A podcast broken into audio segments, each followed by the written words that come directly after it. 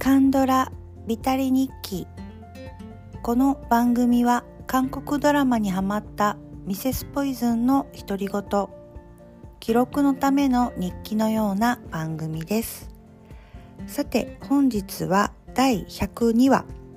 生まれ変わってもよろしくを記録いたします。とこちらはネットフリックスの、えーえー、新作で、えっと、出演者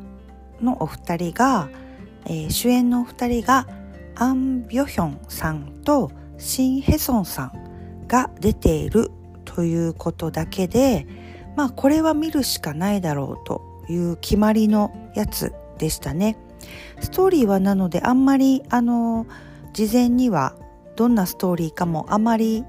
あの調べずにというか分からずに、えーと、タイトルとこのお二人が主演という情報だけで、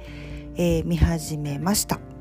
あのただ、えーと、後から分かったんですけどこの、えー、お話ストーリーの原作というのは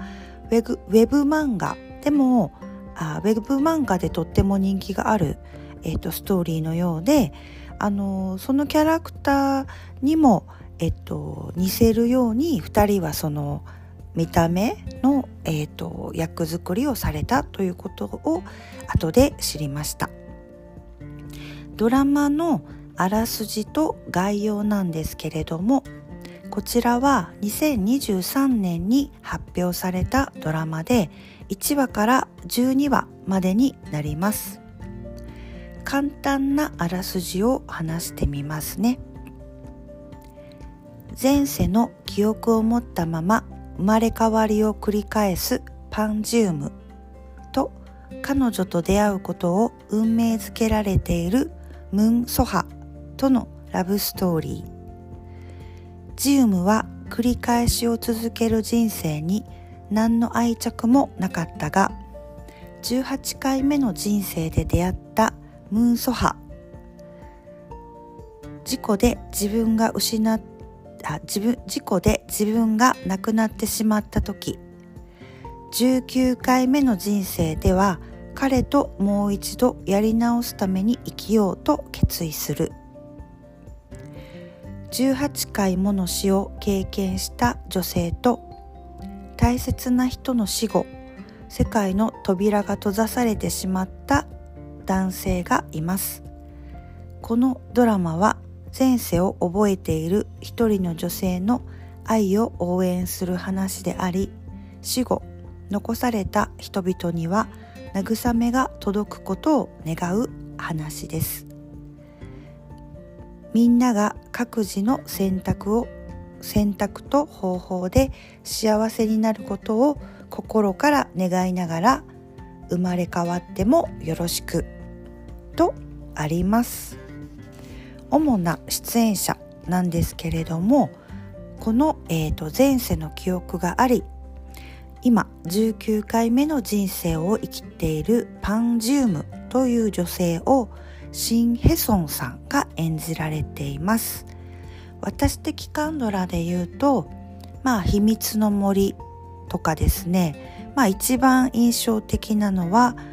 チョル・イン・ワンフですかね。これがもうあの彼女の代表作と言ってもいいようなドラマではないかと思います。そして運命の人ムン・ソハを演じるのが、えー、アン・ビョヒョンさんです。このムン・ソハという役は、えっと、お母さんも失っていてえっと初恋の人まあパンジウムですね初恋の人も亡くしてしまってそのトラウマを持って生きて生きている主人公という、と、役です。とアン・ビュヒョンといえば、えー、イテウォンクラスでとってもとっても、えーと、人気というか有名になりましたし、えーと、と弓の細胞たちとかですねこれでもっと人気も大爆発ですけどあとまあカイロスとかマイネームとかあと、えー、太陽の末裔にも出ていらっしゃいました私はこの太陽の末裔でアン・ビョヒョンさんを見てとってもイメージが変わりましたね。この「太陽の末裔」の頃は、えっと、セリフも本当になくってちょろっと映ってるだけなんですけどあのなんか急に人気が出た人ではなくってこんな頃からあのこんなセリフのない頃から頑張ってドラマに出ていたんだなと思ってそこからあのカイロスとかねイテウォンクラスとかそういう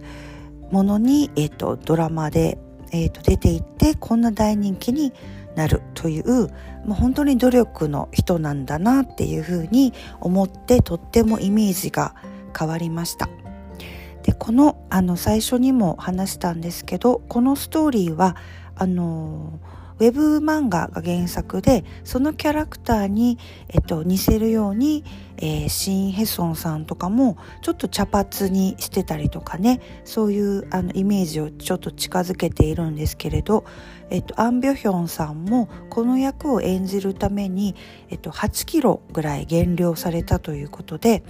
ぱりこの方もえーと、とってもいつもいつも人気者になってもあの努力をし続ける人なんだなと思ってまたこのドラマを見ておりました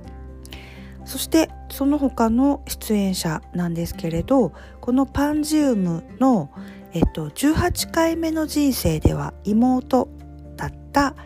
えー、人なんですけどこのチョウチョウチョウォンという役をハ・ユンギョンさんが演じられています。えー、私的カンドラで言うと、えー、賢い私生活ですね。それでとってもこの方も人気者になられてその後、えー、ウヨング弁護士は天才肌でまたさらに大活躍をしている、えー、ハ・ユンギュンギョンさんです。ちょっと調べてみたら最高の離婚にも出てらっしゃったんですね。ちょっとそれ私、えーと、どこに出てたっけなと思ってちょっと思い出せてないんですけどそういう、えーと、とても素敵な作品に出てるハ・ユンギョンさんだったりとかあとこのアン・ビョヒョン演じるソハの親友なんですけどこの親友はえっとうんこの事故の時ですね運転手をしていたのがこの、えーと、親友ドヨンのお父さんなんですけどそのことを、えー、ソハには隠しながら、えー、ソハの秘書として親友であり秘書として働いているドヨンという役をアン・ドングさんが演じられています。と私的カンドラで言うとえー、スイートホームとか離婚弁護士新孫藩に出ていらっしゃったんですね。でもあまりあのこの2つのドラマであれどこに出ていたかなとは思ったんですけれど、えっと、この、えー、っとドラマでは主要の、えー、出演者になっているアン・ドングさんが出ていらっしゃいました。そして、えっと、このパンジウムの17回目の、えー、人生の時なんですけれどもその時は、えっと、おじさんですねサーカス団にいたんですけどその時ちっちゃい女の子でこのエギョンという、えー、女の子と出会って19回目のパンジウムの人生ではそのエギョンはそのまま大きくなってっておばさんになっているんですけど子供のジウムを守り育てるというちょっと言葉で聞くとややこしいんですけどドラマを見ていると結構すんなり入ってきます。そして、えーと、キムチ事務食堂をえあの経営してたりするんですけどね。そういうあの温かい女性の役を、えー、チャ・チョンファさんが演じられています。この方も、えーとカンドラにはなくてはならない人ですけれど愛の不時着とかイテウォンクラスにも出ていらっしゃいましたね。で怪物とか賢い私生活海町チャチャチャとかにも出ていらっしゃいますし、えー、シン・ヘソンさんとはチョン・イル・ワンフでも、えっと、ペアというかねいいコンビだったんですけどこちらでもまたこのドラマでもいいペアでえー、ドラマに出ていらっしゃいました。とそして、えっと、他にも、えー、出演者たくさんいらっしゃるんですけれど、えっと、ちょっと特別出演というような形でしょうか。えっと、ソハのお母さん、事故で、あ、事故じゃない、えっと、お母さんも亡くなってしまうんですけれども、このお母さんの役をイ・ボヨンさんが演じられていました。えっと、歌謡年歌ですかね。で、美しい姿を私は、えー、っとドラマで見知っていますが、えー、スタートアップとか海町ちゃちゃちゃにも出ていらっしゃいました。のイ・ボヨンさんが出ていらっしゃったり他にもえー、とソハのお父さんでもありグループの会長でもある役で怪物にも出ていらっしゃったチェ・ジノさんとかとそのお母さんの兄でおじさん、えー、祖母から言うとおじさんにあたるんですけど、えー、ザ・グローリーとかボイス18の瞬間などにも出ていらっしゃったイ・ヘヨンさんだったりとかあと,、えーと、ちょっと神秘的な青年でこのキムチ食堂のねエギョンさんのところでアルバイトに入るんですけどちょっとそのキーポイントとなる役なんですけど、えー、イ・チェミンス君とかが出ていたりこのドラマではいろんな人生をあの歩んでいるので子役もすごく才能あふれる子役の子たちがいっぱい出ているんですけど、えっと、パラサイトとかね怪物に出ていた、えー、ちびっ子とか、えー、私たちのブルースとか良くも悪くもだって母親とかにも出ていた女の子が出ていたりとかね。もうとても、えーと、多彩な人たちで繰り広げられるドラマです。そしてドラマの感想なんですけれどまああの馬は生まれ変わってもよろしくというタイトルからもわかるように、まあ、転生ものなんですね。そしてまあファンタジーでもあるというところなんですけれどあのまあ個人的ではあるんですけど、まあ、転生もののドラマっていうのまあカンドラでも結構多いですよね。あの一番最初にあの見たカンドラでえっと、カンドラにはまることとなったトッケビとかもそうですけれどまあ生まれ変わりとかね運命とかまああのこの生まれ変わってもよろしくとかもそうですけれど、まあ、ラブストーリーが主というかね王道のストーリーとしては流れていてというところでも人気もありますしまああの日本でもアニメとかねいろんなもので転生ものってあるんですけどあの個人的にはこの直近で見た、えー、日本のドラマですけれど、えー、ブラッシュアップライフっていうのがとっても好きででしてねあのバカリズムさんが脚本を、えー、作られて安藤サクラさんが主演されていますけれどそのブラッシュアップライフを直近に見ていてとっても大好きでっていうところで、まあ、その下地があったのでこう人生が何回目っていう設定っていうのもあのすんなり入ってきて違和感なく見れたというところがあります。まあ、そしてこの人生19回目の、えー、ジウムという役そしてその19回の間には男性になったり女性になったり外国人でもあったり、え、そして時代もいろんな時代を生きているという、えーと、ジウムっていうのを見るんですけれども、まあ、その、えーと、含みがある、えーと、ジウムっていうのを見られるっていうのはやはりこの、えー、シン・ヘソンさんのまああのチョルインワン風でもねあの王妃なのに中身がおっさんというところをあの見事に演じていたやはりこうシン・ヘソンさんの演技力がないとあのできないお話かなっていうふうに思いました。そしてまあトラウマを持って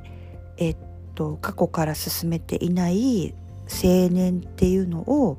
アン・ビョヒョンが演じているんですけれども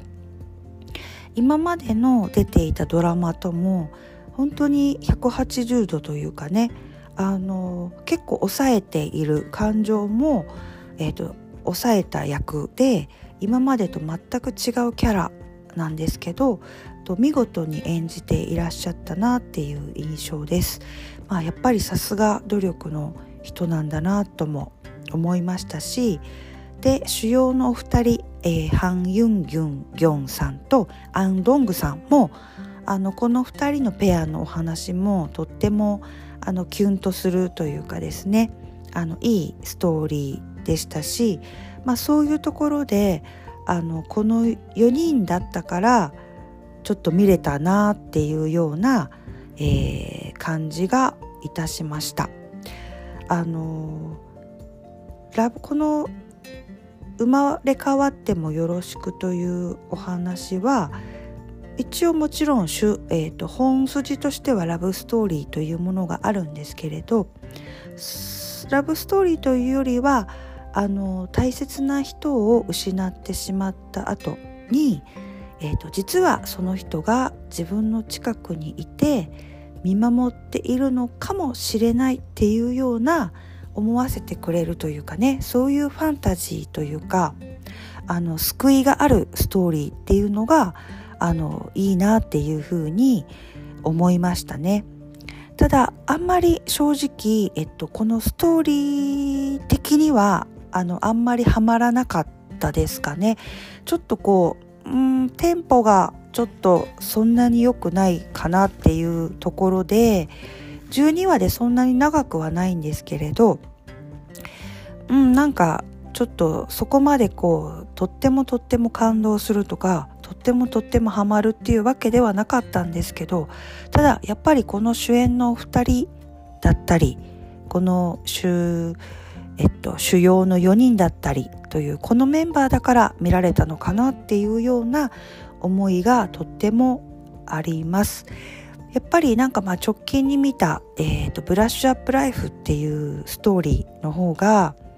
あのその今を生きていることっていうところでその友達とかね家族とかのあの何気ない日常っていうのがあの本当に大切なんだなってあの緩やかに衝撃的な、えっと、事件はないですけどそういうところがあのじんわりと染みてきますしあのすごい人を見るとねこう人生あの人何回目なんだよっていう考え方とか 感じ方とかあるとちょっと楽しいなと思わせてくれるストーリーだったのでちょっとその転生ものっていうのでは、えっと、ちょっと自分の見方のレベルがちょっと上がってしまったかなとは思いましたがでもこのドラマも、えっと、OST がすごく良かったですね。そこの音楽とかでもあのパンジウムとソハが、えっと、出会うシーンとかに流れる OST がとっても良かったのでそこら辺とかはすごくこう盛り上げ方とかはあの良かったなっていうふうにも思いましたしあのラストシーンはすごく爽やかに終わってあの見終わった後のあの見終わった感後の、えっと、爽やかな爽快感みたいなものもあって、えっと、いいドラマかなと思いました。えっと、本日は韓国ドラマ「生まれ変わってもよろしく」を記録いたしました。